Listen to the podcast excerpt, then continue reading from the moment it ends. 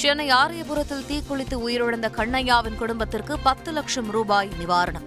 ஆக்கிரமிப்பு பகுதியில் வசிப்பவர்களுக்கு அருகிலேயே மாற்று இடம் எனவும் முதல்வர் ஸ்டாலின் அறிவிப்பு.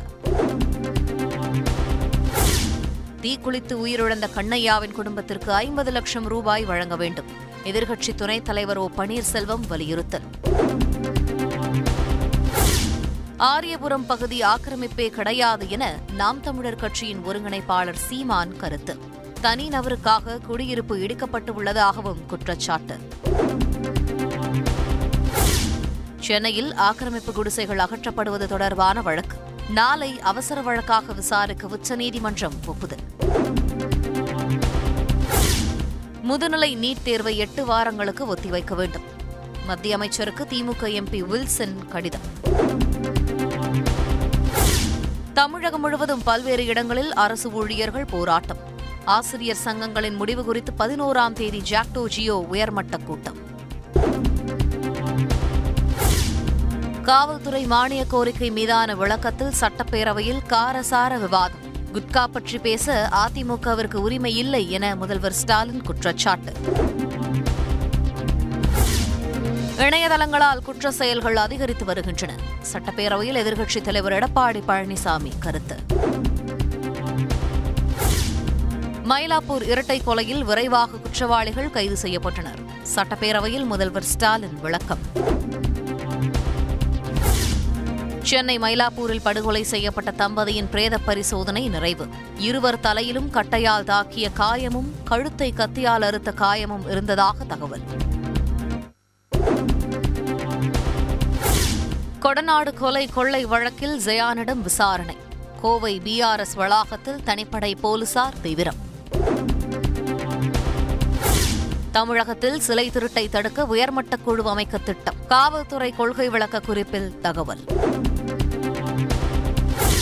எம்ஜிஆர் மருத்துவ பல்கலைக்கழக துணைவேந்தரை மாநில அரசே நியமிக்கும் சட்ட மசோதா. சட்டப்பேரவையில் தாக்கல். ஆண்டுதோறும் சொத்து வரியை உயர்த்த நடவடிக்கை. சட்டப்பேரவையில் சட்ட திருத்தம் அறிமுகம். ஒழுங்கீன மாணவர்களை பள்ளியிலிருந்து நீக்குவதாக அமைச்சர் அன்பில் மகேஷ் அறிவிப்பு. மாற்று சான்றிதழில் காரணம் குறிப்பிடப்படும் எனவும் எச்சரிக்கை.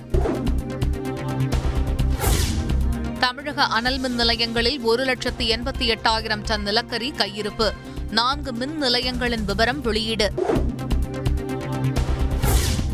தேச துரோக வழக்கு தொடர்பான இந்திய தண்டனை சட்டத்தின் நூற்று இருபத்தி நான்கு ஏ பிரிவை மறுபரிசீலனை செய்ய தயார். உச்சநீதிமன்றத்தில் மத்திய அரசு பதில் மனு. கடலூர் மாவட்டம் திட்டக்குடியில் மீண்டும் சட்டவிரோத கருக்கலைப்பு சம்பவத்தால் அதிர்ச்சி. அதிகாரிகள் ஆய்வின் போது சிக்கிய மருந்தக உரிமையாளர். உலகப்புகழ் புகழ்பெற்ற தாஜ்மஹலில் மூடப்பட்டுள்ள இருபத்தி இரண்டு அறைகளை திறந்து உண்மையை வெளிக்கொணர வேண்டும். அலகாபாத் உயர்நீதிமன்றத்தில் மனு தாக்கல். யுக்ரைன் மீதான போர் ரஷ்யாவுக்கு அவமானம். ரஷ்யாவிடம் இருந்து கச்சா எண்ணெய் இறக்குமதிக்கு தடை விதித்து ஜி செவன் நாடுகள் மாநாட்டில் அதிரடி. ஐபிஎல் தொடரில் இன்றைய ஆட்டத்தில் மும்பை கொல்கத்தா அணிகள் மோதல். இரவு ஏழு முப்பது மணிக்கு மும்பை டிஒய் பாட்டில் மைதானத்தில் பல பரீட்சை தமிழகத்தில் ஐந்து மாவட்டங்களில் கனமழைக்கு வாய்ப்பு. சென்னை வானிலை ஆய்வு மையம் தகவல். பாகிஸ்தானில் இருந்து எல்லை தாண்டி ஹெராயின் சுமந்து வந்த ட்ரோன் பஞ்சாபிற்குள் சுட்டு வீழ்த்திய எல்லை பாதுகாப்பு படையினர். இலங்கையில் பிரதமர் பதவியை ராஜினாமா செய்தார் மஹிந்த ராஜபக்ச. கடிதத்தை அதிபர் கோத்தபய ராஜபக்சவுக்கு அனுப்பியதாக தகவல். இலங்கையில் நாடு முழுவதும் ஊரடங்கு அமல். அரசுக்கு எதிராக தொடர் போராட்டங்கள் நீடிப்பதால் நடவடிக்கை. இலங்கையில் அதிபர் மாளிகை முன்பு குவிந்த போராட்டக்காரர்கள் கண்ணீர் புகை குண்டுகளை வீசி விரட்டியடிப்பு.